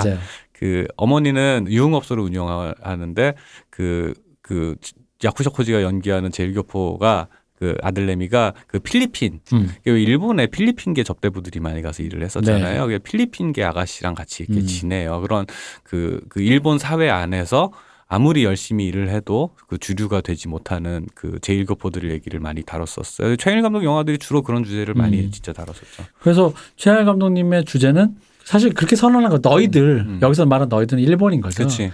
너희들은 실패다. 음. 당신들은 혈연 중심적인 것에 집착했는지는 모르겠으나 어쨌든 간에 당신들이 제국에서 꿈꿨던 꿈이 결국 그 거대한 건데 니들이 뭐 하는지도 몰랐던 상태에서 이 모든 것을 품지도 수정하지도 음. 고쳐내지도 그렇다고 그리고- 축출해내지도 어, 못하는. 이도저도 아닌 상태에서 그냥 제가 늘 쓰는 표현 중에 하나인 마루에 똥 있는데 모른 척하고 그거 옆으로 옆길로만 지나치면서 그 자리가 썩어 들어가는 줄 몰랐다라는 얘기를 하는 거에 가까운 거거든요. 음. 너희들은 냄- 실패했다. 냄새가, 분명히 나는데 안 난다고 어. 믿으면서 살고 있는. 그러면서 계속 그 지- 그 신문지만 덮어놓고 옆길로 계속 다니는 거죠. 근데 그거 그 바로 그 얘기를 하고 싶었던 거거든요. 그리고 거기서 탄생되는 것이 이런 류의 인물이다. 음. 김준평이라는 인물이 그 개인이 워낙 성정이 뭐 개떡 지랄 같아. 어, 맞아서. 지랄 맞아서 어. 그럴 수는 있다 이거지. 근데 그 사람이 여기 와서 그러면 이 사회가 그런 인물들을 왜 흔히 말하는 뭐, 뭐 우리 교도소 음. 감옥 이런 것도 다 어쩐 일종의 교화고 음. 그런 모든 자정작용이 모든 것이 실패했다는 거지. 음. 심지어는 커뮤니티 내부에서 왜 저런 놈은 안 돼 하면 또 사회적 social pressure가 있는 거잖아요. 에 이놈아 이놈 그러면 안 되지 뭐 이런 게 있는 거야. 그것조차 들어먹질 않잖아. 부끄러움을 모르는 인간이지. 어. 예. 그걸 반대로 뒤집으면 이런 얘기거든요. 왜 그랬겠어? 음, 그래도 되니까요. 음, 왜 그래도 되냐? 그래도 되는 거야. 음. 돈 있고 힘 있으면 되는 거야. 거기다 속한 곳도 없으니. 어, 돈 있고 힘 있는데 뭐 속한 거 없으면 뭐 여기서 여기네 두들겨 서 여기서 상황 노릇 하다가 음. 좀 옛날이니까 네. 뭐돈 있는데 뭐 기름칠도 좀 하면은 뭐 음. 경찰이랑 뭐 뭐 다 되지 뭐. 그러니까 뭐 무서울 게 없는 거지. 그럼 이런 류의 문제적 인물들이 어떻게 탄생할까? 뭐 예를 들어 이 인물들이 태어나길 이렇게 태어났더라도 음. 왜이 인물들이 사회적으로 이렇게 발현되느냐에 얘기한 거예요. 사실 그렇게 보면 그 마인드 헌터랑도 비슷한 얘기예요. 예, 예, 예. 이 인물들이 이런 인물들이 그런 사이코 사회성을 포기하고 사이코패스화되는 어. 과정. 근데 마인드 헌터도 같은 얘기를 그 주- 주구장창 하잖아. 이 인물들이 사회에서 격리되면서 그러니까 사회적으로 키워지는 건지 어. 실제로 그렇게 태어난 건지에 어, 대한 모호한 얘기. 영역이 음. 있죠. 그 사이 어딘가에. 그러면서 이 사람들을 사회가 품지를 못하고 어떻게든 컨트롤이 안 되면서 내부적으로 그 스티브 잡스 같은 위대한 기업가가 돼야 되는데 어, 동네에서 여자애들 목이나 따고 있다는 거지. 아, 표현이 너무 흉악한데. 어, 그렇잖아 시골에서 어, 숲속에 앉아가지고 아무도 어, 모르겠거니. 아무도. 하면서 지하실 자기 지하실 그니만 거기서 여자들 목이나 따고 있다는 거지 껍데기도 거기 뭐 양대침 물으면 껍데기 벗기고 예, 예, 예. 그런 인물들이 어떻게 탄생하느냐에 대한 얘기인데 그 같은 얘기인 거예요. 그러니까 네, 그 네. 유나이티드가 어떻게 실패해가느냐에 대한 사실 그 얘기라고 저는 네. 보고 저는 그래서 2004년에는 문제적 인물 김준평이 그게 너무 극악하니까 애들이 다 김준평 얘기만 했거든요. 네, 근데 김준평 얘기는 할, 오히려 할 게 없다. 맞아요. 나는 오히려. 네, 맞아요, 맞아요. 이것은 직선적이니까. 네. 어, 김준평 얘기가 할 게 아니라 이것은 그냥 일본이 품지 못한 음. 그리고 저는 그게 바로 이- 일본이 아시아 동아시아에서 제일 먼저 선진국 음. 선진국의 지위를 달성했음에도 불구하고 근대화에 성공했죠 어, 가장 빨리. 근대화에 성공하고 선진국의 지위를 달성했음에도 불구하고 결국은 이 난민 문제, 음. 다인종 문제를 해결하지 못한 채 지금의 저출산과 그 고령화 사회로 이그 근간에 이런 문제의 단초들이 있다라는 거고 사실 이거는 한국인에게도 해당되는 얘기야. 네, 그쵸. 그렇죠. 우리에게 직면한 문제이기도 하죠. 음. 그러니까 그 얘기라고 저는 보는 거죠. 그래서 이것이 성공한 나라로서의 케이스로서의 미나리. 예. 음. 아버지를 긍정하고 그래서 좋든 싫든 지금 우리는 미국의 시대에 살고 있고 미국의 체제가 이거를 성공으로 실- 성- 이- 평가할지 실패를 평가할지 모르겠으나 그래서 미대사관을 돈줄을 내야 돼 우리가 고맙다고 미대사관에 어, 안 그래도 돈이 많은데 뭘 돈줄까지 내요. 그러니까 중국이 부상을 아무리 한다고 해도 사실은 중국이라는 게 어떤 지금 오히려 예전보다 더 개방이 된 사회 안에서 그 주변 세계를 포섭해가는 방식 있잖아요. 음, 그게 미얀마잖아요. 그러니까 어. 이거랑 물론 물론 미국도 옛날에 남미에 그런 짓을 많이 하긴 했어. 근데 이제 그때 핑계는 있었지 공산주의의 위협에 대응한다 이런. 음. 이, 이 과정이 사실은 나르코스 같은 마약 드라마의 그 뒷배경으로 CIA가 공작하는 네. 거에서 네. 은근히 나오긴 하죠. 물론 그렇기는 한데 문제는 그 과, 이제 제국으로서 사실은 어쨌든 베트남전도 반전 나라에서 전쟁을 하고 있는데 내, 나라 내부에서 반전 운동을 저렇게 빡시게 한다라는 것 자체가 사실은 그게 그런 그림이 가능하다는 것 자체가 미국이라는 체제가 가진 힘이거든요. 이게 음. 엉망으로 보일 수는 있어요. 오히려 그게 힘이에요. 근데 그런 종류의 개방성이라는 게 근데 이제 중국이라는 나라가 어떤 가치를 우리 앞에 내세워서 주변을 포섭하려 하느냐라고 생각해 보면 의문이 드는 거고 일본은 실패했고 음. 그 마지막 이제 지금 우리한테 당면한 문제가 있죠. 우리 이미 그 수많은 타자들이 이미 들어와 있고 한국에 들어와 있고 그들을 우리 사회 안으로 어떻게 포도 그러니까 생산에 실패했으면 사실은 받는 것밖에 방법이 없어요. 우리는 이제 그들을 한국인을 어떻게 재생산할까라는 거를 고민을 해야지 그들을 반내만을 고민할 단계 이미 지났거든요. 그죠. 그러니까 예를 들어서 이 얘기가 예를 들어서 한 예를 들어 한 2, 30년 정도 지나서 조선족 음. 조선족 혹은 연변 출- 탈북민. 어 탈북민 조선족 출신 김준평 얘기가 한국에서 만들어질 수도 있어요. 아 그게 면가 아니에요 면가. 그래. 그게 예, 예. 그 명각 한국에 자리 잡아가지고 음. 마라탕 집으로 성공해서 그럼요. 예, 이렇게 되, 면은그 사람이 그 주변에 폭력적이고 이제 또 음. 저 손도끼 들고 다니면서 저기 대림동에서 사람 패고 다니면은 그 그게 김준평인 거잖아. 그러니까 우리 저, 음. 저 면- 마동석이 있어서 괜찮아요. 어. 아니죠 아니죠. 예. 면가의 다른 자아인 장첸이 와서 회방 놀때 음. 그걸 다시 면가가 억압적으로 우리 커뮤니티를 위해 그러니까 제압을 하겠죠. 지금은 우리가 그런 사람들을 그 마동석 같은 사람이 제압을 하고 그리고 저기 뭐야 어, 어, 저기 저기 경찰청에서 제압하는 음. 이야기로서 빌런으로 조- 존재를 하는데 언젠가는 그들의 목소리를 보게 될 거예요. 음. 영화 안에서 그때 우리가 그걸 어떻게 받아들일 것인가라는 것에 대해서도 너무 앞선 고민일지 모르겠으나 내가 볼 땐 멀지 않은 고민이거든요 이게 멀지 않죠. 벌써 세대가 이미 그좀 나왔어야 어, 되는 네, 얘기라고 네. 봐요. 이 그거는. 세대가 성인이 됐고 이제 3세대를 볼 텐데 음. 그런 상황에서 그러니까 최양일 감독이 제일로서 어쨌든 성, 나름 성공해서 음. 명망 있는 영화 감독으로서 이런 문제를 했다는 것 자체가 어쨌든 일본이 갖고 있었던 선지국적 지위라는 거는 분명히 맞는데 음, 음, 최양일 감독님이 이제 제시했던 이 문제의식은 우리에게도 해당되는 음. 여전히 풀리지 않았던 숙제. 그러니까 이게 미나리랑 붙여봤을 때 이게 반세기가 넘게 지나니까 음. 이게 비교가 되는 거예요. 그렇죠. 그러니까 결국은 미국이 성공한 거야. 음. 어떤 의미로든. 음. 그러니까 이러니 저러니 문제가 많았고 음. 뭐, 뭐 트럼프가 뭐 어쨌든 해도 미국은 어쨌든 그 안에서 그 민족의 또 용광로, 도가니로서 그 어떤 융화의 어느 정도까지 미국 USA라는 거를 성공해냈다면은 공산주의 체제가 이제 붕괴한 이후로는 어떤 민족주의 말고 어떤 다른 자유주의적인 이념을 통해서 국민을 규합하는 데 성공한 나라가 미국 말고 없죠. 없어요. 네, 네, 생각해보면 없어요. 네. 그러니까 결국 민족주의를 어느 정도는 넘게는 해줘야 되는데 음. 민족주의를 넘게 해준 게 없고 음. 그건 근데 김준평 민족도 모두 없죠. 그러니까 민족을 또 넘, 넘을 수 민족주의를 넘어서도 뭐고 아무데도 갈 데가 없으니까 그것조차 아예 초월해버린 괴물이 그러니까, 나온다는 네, 거지. 그런 종류의 이제 자본주의적인 음. 그 괴물, 자본주의적인 괴물이라는 게 폭력하고 사실은 뗄 수 없는 관계인데, 그러니까 여기서 또 아까 또 저기 뭐야 좀 재밌 또 조금 곁가지지만 나름 재밌는 관점일 수 있는 게 뭐냐면 이 폭력이 그 시스템 안에서 그러니까 자, 음. 그 김준평이라는 인물이 갖고 있는 잔인함과 수준도적인 특성이 체제로 구현이 돼 버리면은 네. 그 분노의 포도에서 소작농들을 쫓아내던 그 트랙터 음. 근데 문제는 여기서 재밌는 게 이제 대표님이 아까 식사하면서 얘기했던 게 쏠 사람이 없다. 음. 그 분노의 포도 첫 장면에 보면 트랙터 철거하러 왔더니 너 총 쏠라 그랬더니 나는 책임 없어 이러니까 그럼 누구 쏴야 되냐 쏠 사람이 없다라고 얘기하는데 이게 뭐냐면 이 유한회사라 그러잖아 limited 네. 유한회사 이게 되게 기가 막힌 체제거든요 이게 어.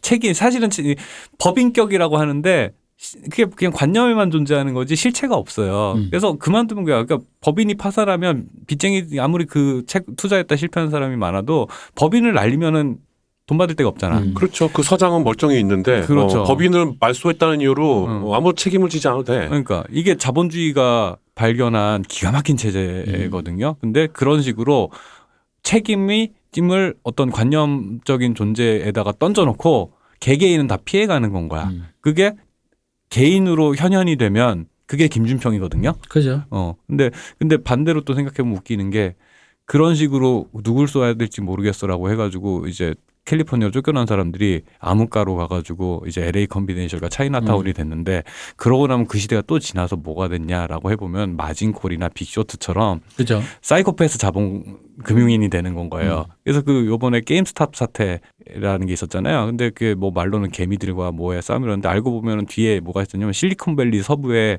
새로운 재벌이랑 저기 월스트리트의 오- old school 자본가들의 싸움이었다라는 건 음. 거야. 근데 이런 식으로 그, 그 캘리포니아의 그 사람들의 연원이 어디 있겠어. 그 오클라호마에서 쫓겨난 농민들의 자손들이 거기 가가지고 사이코패스화 된 건 거야. 음. 그러니까 이런 것들이 결국에는 그 자본주의 체제와 떼놓을 수 없는 어떤 인간성이 상실돼가는 과정이라는 것들이 그 가족은 이미 기능을 잃었고 커뮤니티도 기능을 잃은 상태에서 남은 건 돈밖에 없는 그 사람들이 이 파편화된 개인이 돈만 보고 살았을 때 저절로 사이코패스화 돼가는 과정이라는 것들을 또 체제가 그 타자들을 제대로 포섭하지 못하면서 그들을 이렇게 원자시키면서 더 잔인한 인간으로 만들어가는 요 과정들이라는 게 보면은 그게 이제 이민자 사회의 문제하고도 연결이 되는 것 같고? 그러니까 네. 김준평이 개인이지만 그 개인이 만약 김준평이 기업을 키우겠다. 거대화됐다. 어떤 enterprise가 됐다라고 하면 음. 우리가 흔히 목격하는 자본의 우아한 이름으로 음. LG가 파업하고 있는 노동자의 도시락을 반입을 못하게 하는 것 같은 네, 사랑과 야망이잖아요, 이게. 어, 그런 식의 네. 그런 짓거리 그 굉장히 우아한 척하지만 음. 그거 노동자가 파업하는데 저기 저기 점거농성하는데 밥 밥도 못 들어가게 하는 음. 그런 식의 그 비열한 음. 그런 짓거리를 하고 있는 것 같은 그런 느낌으로 다가오는 거 사실 똑같잖아. 음. 그게 단지 LG구 뒤에 사람이 구체적인 사람이 안 보여서 그렇지. 그게 김준평이 하는 거랑 뭐가 달라? 네. 김준평 앞에서 그 오뎅 가게에서만 음. 애들이 돈 주는데 밥도 못 먹게 한다고 쳐봐. 똑같잖아, 사실은. 그, 그, 그, 뭐야, 저거. 사랑가요. 그거, 그 산업화 세대 서사를 네. 사실 그게 김준평과 딱히 다를 바 없는 그, 음. 근데 물론 그게 필요, 그 시대에 필요했다라는 것까지도 알겠어. 그러나 그거를 낭만화 시키면 사실 사랑과 야망이 되는 그죠? 거잖아요. 그러니까 이명박이라는 사람으로 이제 음. 되는. 근데 이명박에 대한 호와 불호 모두 그 이미지에 사랑과 야망 맞아요? 아 야망의 세월 정정하겠습니다. 그 사랑과 야망의 야망의 세월. 네. 그래서 이제 이명박을 모델로 하는 그 얘기 거기 보면은 댐이 무너질 게 너무 뻔한데 그 일꾼들 보내는 장면이 있어요. 음. 그냥 보내. 아 가서 공사해. 근데 사실 실제 산업화라는 게 그렇게 이루어졌거든요. 근데 이게 김중평적 특성과 뭐가 다르냐라는 건 거지 음. 이런 것들이. 그러니까 뭐, 아, 그러니까 그런 필요도 있고 그런 인물도 있는 거고 음. 그런 건데요. 그러니까 그게 우리 늘 하는 말로 다 그래서 좋은 아버지, 엄마, 아빠가 됐습니다라고 그렇지. 했으면 예. 그나마 된 거예요. 네. 근데 이제 거기서 그 자기의 특성이 그렇게 뭘 가속도가 돼서 이런 인물들이 탄생한다는 거지. 음, 음. 그조차 안 되는 거고. 그리고 심지어는 자기 가족만 건사해도 그런 LG 그처럼 되는 거예요. 음. 뭐 구시 집안은 잘 됐겠지. 근데 남의 집 저기 왜 그 심지어 회장님은 그런 일이 있는 줄도 모를 걸? 음. 그게 바로 자본의 우아한 기능인 그렇지. 거잖아. 예. 야왜 노동자 밥을 안 줘? 아마 몰랐을 거야. 보고 들어갔으면 몰랐을 수도 있어. 회장님은 음. 그런 일이 있었어? 이러면서 그래서 우리 그 한화의 김 회장님이 직접 뛰시잖아요. 그분은 그러니까 굉장하신 분인 거예요. 그래서 음. 청계산 김 회장님. 음. 그런 식으로 그 그게 결국에는 그런 종류의 힘과 네. 자본을 갖고 있는 인간이 체제 안에서 적절한 기능을 하고 인정받고 그 흔히 말하는 아까 얘기했던 사회적인 압력, 음. 사회적인 압력 그리고 체면 음. 이런 것들 차리게끔 사회 안으로 포섭을 해야 된다라는 거죠. 그래야 그들의 사이코패스적 특성이 순치가 된다고 그래야 될까요? 아 그러니까 목 네. 따지 말고 아이패드 만들라고. 예, 예, 그러니까 그래 그런 의미에서라는 거지. 그래서 일본 사회의 실패라는 것을 어떤 그 구체적으로 이미지화 시킨 게 김준평이라는 인물일 수 있다라는 건 거죠.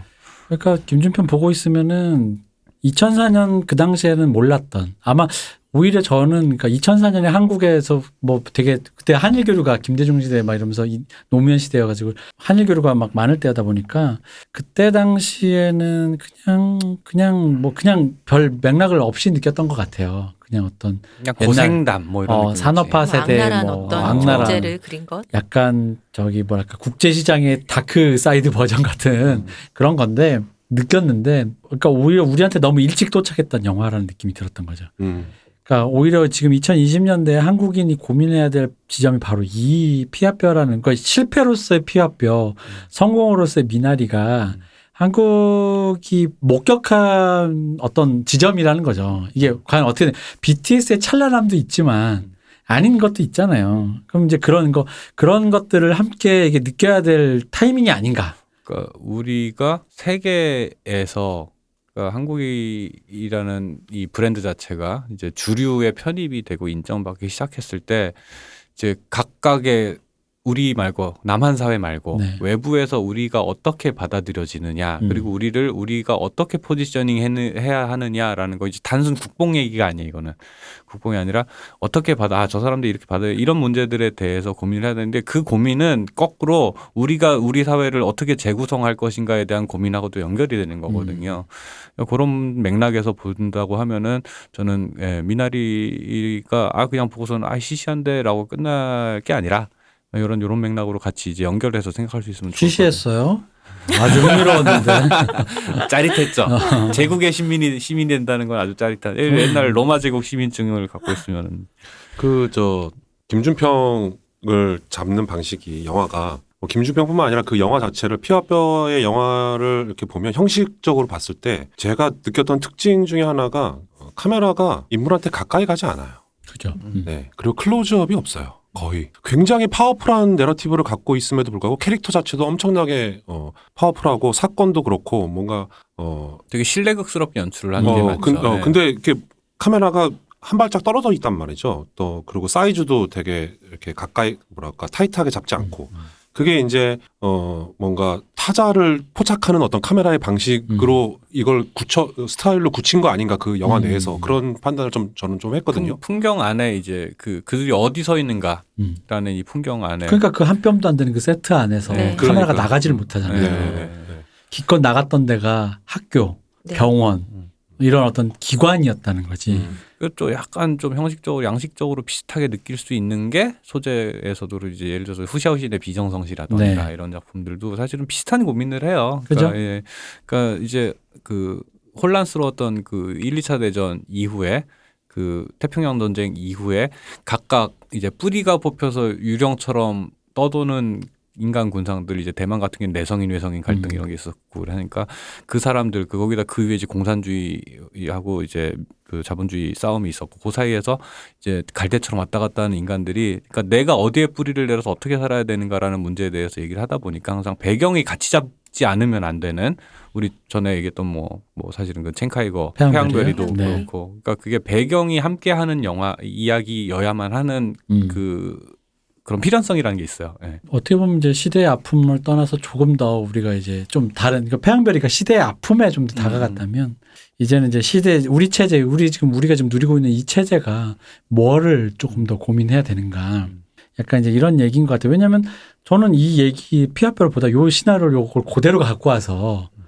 약간 필리핀 게 누구 있잖아. 음. 저기 어디요. 뭐 안산 구미 어딘가 음, 뭐 음, 떼약볕에 어떻게 밭대기 일구고 있는 미얀마야 미얀마야 어, 미얀, 뭐, 미얀, 뭐. 이런 그런 사람 똑같이 찍어도 음. 막될 것 같은 거예요. 한 1, 20년 뒤에. 1, 2년에 그런 비슷한 영화 나오지 않을까요? 음, 예. 그럴 것 같아.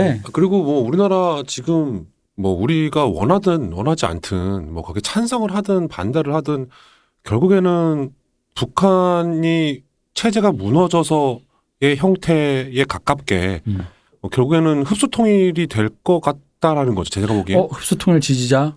이, 이 미국의 앞잡이 제국주의자. 제국주의자. 뭐, 뭐, 뭐 하여튼 어, 저는 그냥 연방 통일이야. 어, 저는 그냥 어, 네. 그 좌파는 연방 통일이지. 아무튼 그래서요. 네.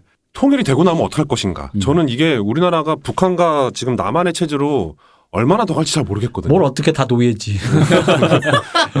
음. 그러면 이게 결국에 그 거대한 한 2천만 명의 어 우리와는 완전히 다른 음. 어, 언어도 이제 굉장히 많이 달라졌고 이제 뭐 신체 사이즈도 완전 다르고 세- 뭐 생각도 완전 다른 그런 그러나 한민족이라는 뭐 어떤 그 허울을 같이 이렇게 하고 음. 있는 그런 사람들이 우리 사회에 이렇게 편입이 됐을 때 이제 이 문제가 지금의 무슨 어떤 난민 문제라던가 뭐 제일 교포라던가 뭐 제중독 교포라던가 이런 것보다 훨씬 더 근본적이고 파괴적으로 우리 사회를 뒤흔들 것 같은데 어 그게 얼마 남지 않았을 거라는 생각을 저는 하거든요. 근데 진짜 한 10년 20년 후면 북한 출신 커뮤니티에서의 어떤 얘기라던가 뭐 이런 형태로 이런 영화가 나와도 전혀 이상치 것 그럼에도 같다는 거죠. 불구하고 북한 출신 중에 일부는 어떤 사람은 좌파, 어떤 사람은 우파적인 것에 포섭돼서 어, 뭐 며칠 전에도 나왔지만 5.18 북한군 개입설의 근거가 되는 게 북한 탈북자 출신 음. 자기가 어, 네, 그거 네, 네. 직접 갔었다부터 네, 네, 시작해서 네. 음. 그러니까 이런 체제 진짜 이게 지금 냉전이 끝난 지가 언젠데 체제에 동원되고 있는 그렇지. 그런 류의 것으로만 사용되고 있다는 거죠. 음. 이런 사람들이 정착을 할 수 있고 뭐 이런 게 아니라 그냥 자기 이 얘기에 근데 사실 이게 그 북한은 북한대로 일본도 마찬가지로 네. 친일과 반일로 하면서 이렇게 하고 있는 거라는 거죠. 그러니까 우리가 갈 길이 멀면서 그러니까 우리 사회가 이 삼- 만약에 30년 뒤에 40년 뒤에 아니야 그냥 여유 잡고 한 50년 뒤에 우리 사회는 우리 사회의 한국 영화가 미나리가 나올지 피아뼈가 피아뼈가 나올지. 나올지 그게 고민이라는 거예요. 음. 과연 이 다음 세대가 그래도 미나리를 찍어낼 수 있는 세대가 나온 건지 아니면 어, 우리 세대는 그렇죠. 이랬어요. 한국이 점점 사실 지금도 우리 조금만 나가면 우리 이제 다인종 국가잖아요. 우리 단일 민족 아니잖아요. 이미 뭐 음. 예. 그러니까 지금 뭐 약간 외곽으로만 나가도 그럼요. 예, 이제 예, 이미 쉽게 초- 찾을 수가 예, 있는데. 초등학교만 가도 이미 2세들 벌써 다 커서 군대 갈 네, 나이가 네, 네. 넘었는데 그러니까 옹 작가와 황신혜 씨가 같은 인종이라고 저는 믿지 않습니다. 단일 민족이라니. 그러니까 네. 근데 그런 시점에서 본다면은 사실 뭐 이렇게 아까 이제 류 교수님이 북한 얘기하셨지만 그것보다 더 가깝게 있다는 거지. 그러니까 이미. 뭐 이렇게 어떻게 돼야 된다라는 당위를 얘기하는 게 아니라 우리가 뭐가 됐든 답이 뭐가 나오든 어떤 방법을 강구할 시점은 와- 오긴 왔다. 음. 뭐 음, 이런 생각이 그렇죠. 좀 드는 거죠. 그래서 과연 그 영화가 뭘까? 미나리가 나올 것이냐, 음. 피와뼈가 나올 것이냐. 음. 저는 그게 한국이 갖고 있는 숙제고, 뭐랄까 한국 정치인이 음. 정상 가족이 집착하는 이 한국의 정치인이 음. 트랜스젠더 군인 하나 받아들이지 못하는 음. 이 나라에서 이걸 어떻게 풀 수 있을지 모르겠고, 그러면 이제 결국은 제 생각엔 50년 뒤에 더 최악의 답은 뭔지 아세요? 뭐야? 영화가 안 나온다. 아, 그렇죠. 유튜버, 유튜버. 나라가 없어져서 영화가 안 나온다. 어. 이 나라가 망해버렸다. 요, 요런 선택지가 있다라는 네, 거지. 네. 그럴 수 있다라는 그런 어떤 뭔가 묵시록적인 생각이 드는 거예요. 그래도 일본은 최양, 그 최양일이 아무리 제일이어도 그 사람이 걸출한 영화 감독으로 성장할 수 있는 뭐가 됐든 음. 그 사람은 고군분투했을지언정 그거라도 있었다는 거지. 그럼 뭐, 뭐, 예를 들어서 뭐, 성공한 뭐, 제일 그, 저, 뭐, 음. 손정희 네. 같은 사람도 있고, 음. 뭐, 최양일 감독 같은 사람도 있고, 뭐, 있는데, 요시키? 요시키? 그놈의 좋은 건 다 우리 거야. 그렇죠. 네. 그럼요. 근데 오랜만에 보니까 영화가 잘 찍었더라. 잘 아유, 찍었어요. 되게, 되게, 예, 맞아요. 아 그리고 기세가, 기세가 장난이 아주- 아니에요. 진짜 어. 장난 아니에요. 영화가 영화 보는 내내 짓눌리는 그 느낌 어, 있잖아. 맞아요. 음. 근데 진짜 신기한 건 우리 유 교수 말대로 클로즈업이 없어. 음. 왜냐면 짓눌리려면 펜트하우스처럼 클로즈업 위주에 그럼요. 추적할까 이거 해야 되거든. 근데 그게 근데 아니라 그 폭력적인 가장 밑에 억눌린 그 가정의 분위기만 가- 그 무드로 사람을 숨막히게 하는. 어 맞아요. 예. 사실 그렇다고 해서 또 물론 폭력적인 장면 많이 나옵니다만 음. 또이 우리가 느낀 거에 비해서 많진 않아요. 어 맞아요. 예. 정서가 폭력적이죠. 네. 어, 장면이 폭력적인 게 아니라. 전체적으로 왜냐면 오히려 느낀 그 방금 말한 무드. 왜냐면 등장 인물이 그 폭력을 전제한 상태로서의 움직임을 하고 그렇죠. 있잖아요. 음. 이렇게 하다 맞을 수 있다라는 음. 걸 전제하는 그 분위기가 나오니까 그것 때문에 이 전체적으로 이 짓눌리 진짜 곡성 볼 때처럼 맞아요. 그러니까 이게 짓눌린단 말이에요. 이렇게 그 기세가 그리고 비트 다케시도 그랬던 게 연기하기가 딱히 이렇게 뭐 복잡하지 않았던 게 그냥 그냥 너 본인의 그- 어, 너 영화 찍을 때 그 영화 있잖아. 그, 그, 그 남자 흉폭하다. 음. 그냥 그렇게 해. 흉폭해, 그냥. 그 영화가 그렇게 어. 숨 막히는 무거운 그런 폭력적인 그리고 답답한 갈데 없는 이제 그 뜨내기들이 서로 갈데 없어서 서로 부대끼며 살아야 되는 그 음. 답답함이 이게 너무 묘사 잘 돼 있어서 사실 그 두 명이 영화 안에서 자살을 하잖아요. 네. 네. 자살하는 기분이 이해가 되는 거야. 이해가 되죠. 네. 갈데 없다라는 그 고립감이라는 네. 게 저는 진짜 그 동네가 나올 때 계속 그 진짜 답답했거든요. 음. 음. 이그 진짜 골목 하나 어. 가지고 네. 그 영화 다 찍어버리잖아요. 근데 제일 교포 이제 제일 조선인에 대한 그 정서를 이제 사전 지식까지 알고 난 뒤에 보면은 그 자체가 진짜 영화적인 장치인 거예요. 음, 음. 그 고립감이 음. 여길 나갈 수가 없는 거지. 그러니까 나가니까 그 친구 그 왜 어묵하다가 이게 얼굴에 음. 화상 입은 야쿠자밖에 안 되는 거잖아요. 음, 음. 나갔더니 야쿠자. 음. 뭐 그- 뭐가 안 되는 그 거지. 뭐야 그리고 저 영화 전체에서 가장 뭘까 이렇게 외부나가 슬펐던 장면 중에 하나가 왜 찬명이가 그 네. 경찰서에 불 지르고선 잡혀서 네. 구치소에서 잠깐 보이는데 하나코가 네. 거의 굳이 쫓아가지고 네. 먼 발치에서 이렇게 한번 쳐다보잖아 음. 비 오는 날에 마사오랑 뭐- 같이 가서 예, 창 사이로 그냥 슥 지나가는데 그것도 클로즈업 안 해줘요. 음. 맞아요. 그러니까 어. 슬로우도 안 걸고 어, 그냥 슥 지나가, 슥 지나가는. 그러니까 흔히 카메라로 할 수 있는 몇 가지의 감정이입 장치 같은 것들이 있는데 그 슬로우 모션이라던가 음. 클로즈업이라던가 뭐 이런 것들 근데 하나도 안 쓰죠. 근데 그런 거를 어떤 그 배경과 분위기로 대신하죠. 음. 그 예를 들어서 왜 그 어머니 역할을 한그 음. 이영희 네. 그 그분이 이제 입원했을 때도 보면 첫뭐 병실에 보면은 그 하나코가 자살하기 전에 엄마를 찾아가거든요. 근데 창밖에서 강풍이 날씨가 쨍한데 강풍이 막 맞아요. 불고 있어요. 음. 막 불고 있어요. 아마 그거 의도적으로 강풍기를 음. 엄청 틀었을 거야. 그치? 어, 그러니까 그런 식의 연출도 이거 엄청 뭐라 해야 돼? 되게 멋있는 연출이거든요. 음. 이런 것들이. 그 장면도 전 되게 마음 아팠어요. 왜그 신기가 사실 엄마를 좋아했었잖아요. 네. 근데 이 김중평이 돌아오는 바람에 네, 안 되고 배다른 누나랑 결혼을 했던. 어, 그쵸 한그 그쵸. 씨가 다른 누나죠. 아, 씨가 씨 다른 다른 누나. 이영희의 엄마의 네, 원래 네, 딸과 네. 결혼을 해버려 그 장모님이 돼버리잖아요. 음, 근데 그 음. 마음을 평생 갖고 있었잖아. 그렇지. 그러다가 이제 마지막에 병원에서 왜 항암해서 이제 손이 네. 손도 다 시커매졌어요 하는데 네. 자주 병원에 문병을 가면 그 손을 잡을 때 네. 너무 마음이 아픈 거야 그치. 보는데. 네. 어. 아. 그리고 되게 멋있는 연출인 게그그 말씀대로 그 클로즈업 하지도 않고 음, 그냥 그- 이렇게 담담하게 찍고만 있는데. 그 뭐지 그 어, 이영이 어머니 장례식 날 네. 네. 기타노다케가 살 다가오다가 나는 그 맞아요. 장면이 음. 기타노다켓이 클로즈업이 있었다고 생각하고 있었거든요. 음. 근데 다시 보니까. 풀샷으로. 쓱 다가오다가 음. 그냥 계속 풀샷이야. 쓱 다가오다 쓱 돌아서 가. 음. 그게 끝이야. 근데 그 장면이 되게 인상이 되게 강렬하게 남았었나 봐. 강렬한 게 네. 그 장면을 음. 그러니까 그 행동 양식 말고 음. 그 장면의 정서를 설명하라 그러면 음. 구체적으로 언어화를 못 하겠는데 이해는 돼. 네. 음. 그게 그러니까 언어화는 못 하겠어. 그, 그 장면 신기한 게 어. 배우들 움직임도 없어요. 맞아요. 움직임도 없고 그냥 기타노다케가 가까이 다가왔다가 한 먼 발치에서 슬쩍 보고 그대로 한 대사 옆에 이제 신소리하는 술집 사장한테 한마디 음. 쏘아붙이고 그냥 돌아가. 그게 음. 다야. 음. 근데 그, 그 뉘앙스, 그 장면이 품은 뉘앙스와 맥락들이 너무 이게 강렬해서 제가 그래서 그 장면을 되게 인상적으로 기억하고 있어서 다시 보니까 컷이 이쪽, 이쪽 끝이야 그냥. 그죠? 네. 예, 예. 나눠서 또 음, 찍었죠. 음. 그러니까 말로 표현하니까 이정서가 뭐 만약에 내가 감독이면 이정서가 이러이러한 얘기야라고 말하기가 어려워. 음, 음, 근데 뭔지는 알겠어. 음. 이 기타 오타케시가 어쨌든 자기 마누라니까 온 거잖아. 음, 음, 음, 그러니까 뭔가 뭔가 있었다는 거지. 음. 근데 차마 또 음. 근데 왜 그 사람의 정신머리라면 음. 사람 두들겨 패서라도 내 마누라인데 뭐 이럴 음, 것 음, 같은데 음. 또, 또 자기가 돌아가. 상주를 사실 해야 되는데 어. 안 하잖아요. 음. 그래서 돌아가요 또. 어. 그리고 그런 게 있어 이제 아 그냥 지나가면 안 될 것 같아서 오긴 왔는데 와서 아마 그냥 가서 뭐 할 거야 싶은데 일단 가긴 가야 될 것 같아서 온 거거든요. 음.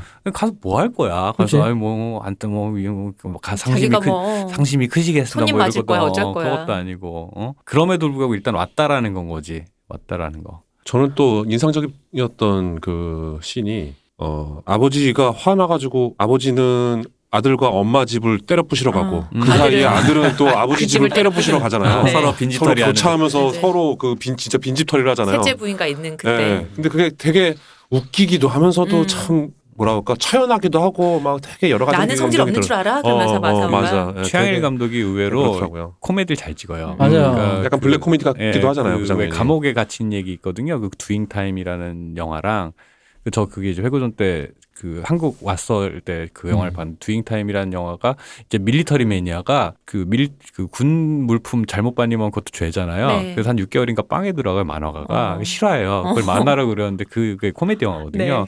그래서 루틴한 감옥 생활이 생각보다 재밌더라 하면서 이제 쓴 얘기를 그 영화로 만들었어요. 어. 코미디예요. 그것도 아까 얘기한 다른 어디에 뜨는가 이것도 코미디예요 기본적으로. 불규칙한 만화가의 삶을 살다가 네, 안에서 이제 막 그래. 주는 밥 먹고 하니 괜찮더라. 예, 그 안에서 왜 이상한 거 종이 접기해서 이제 소일시키는데 그 서로 경쟁하고 오줌 참아가면서 하고 뭐 이런 거 재밌더라 이런 걸 되게 재- 코미디 묘사를 잘해. 그 음. 달은 어디에 뜨는가도 보면은 그것도 코미디예요. 기본 톤이면은 코미디예요. 그래서 되게 그 코미디를 깔아놓은 상태에서 페이소스가 있어요.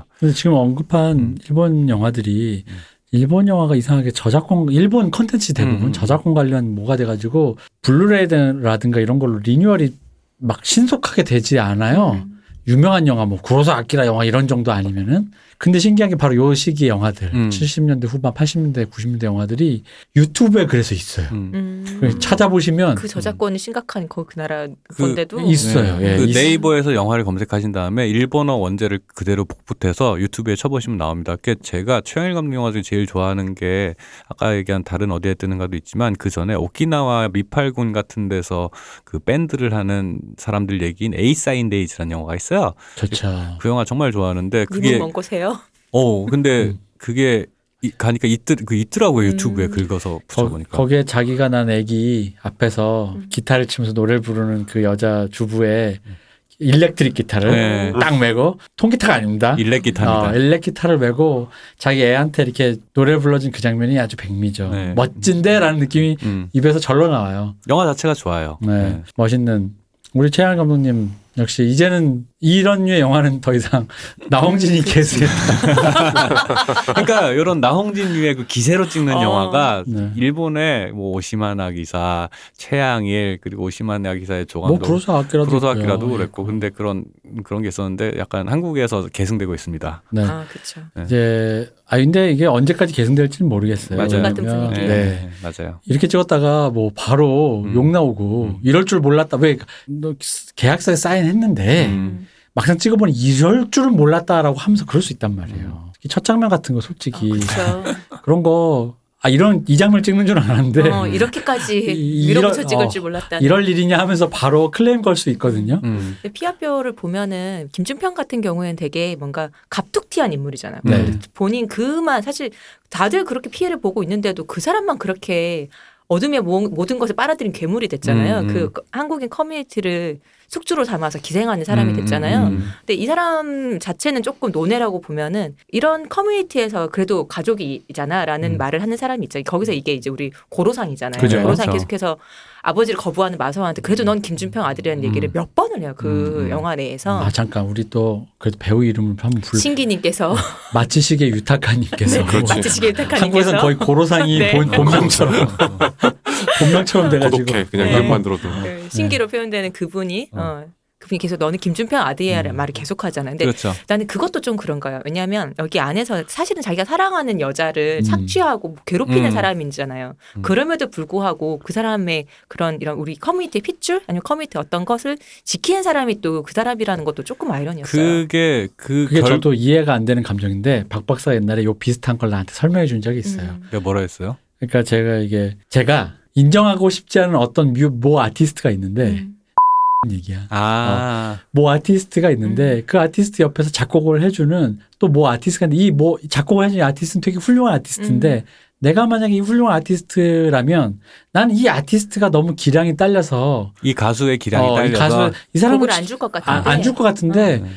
그렇게 형형 하면서 어쨌든 이 사람을 곡도 주고 챙긴단 말이야. 음. 나 진짜 이해가 안 된다 그랬더니 우리 음. 또 organizer적인 음. moment에 박 박사가 이거는 형이 모르는 감수성이다. 하면서 음. 나한테 얘기를 해준 적이 있습니다. 음. 이제 설명해 보시죠. 아니 저 기억이 안 나요 뭐라고 했는지. 어쨌든 이게 네. 뭐냐 그러냐면 네. 어쨌든 간에 이 사람이 못났던 잘났던 내가 내가 모셨던 내가 아. 아는 사람으로서의 아. 형이라는 아. 거지. 아, 아, 아. 그리고 그 형이 데리고 있는 가족이니 내 개인의 욕망으로서 내가 사랑하는 여잔데 이, 이 사람한테 구박받는다 입장이 아니라 음, 이왕이면 이게 어쨌든 간에 순치되면 좋은 거야. 음. 음, 이 사람의 아내로서 아들을 잘 키워서 그냥 이 가족이 굴러가면 되고 음.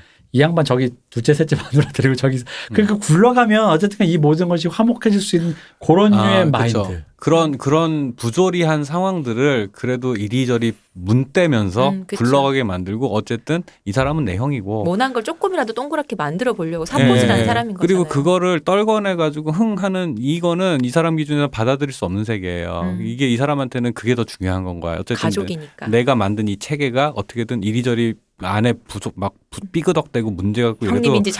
쭉쭉쭉 문대서 그냥 굴러가게 만드는 거. 그러니까 이거가 어. 저 저의 성정상 절대 이해가 안 되는 포인트여서 저도 그거 잘 못 견뎌요. 근데 얘는 이해를 하더라고. 네. 요나 얘한테 한 수 배웠다니까. 근데 그때 아, 배운 것 때문에 피아뼈도 이해가 되는 거예요. 음. 그게 그, 그 충무로 촬영팀에서 조수 생활을 오래 해보면 네. 그, 그 피와 뼈에도 보면 아버지를 오야지라고 하잖아요. 음. 오야지라는 말로 이렇게 쓰잖아요.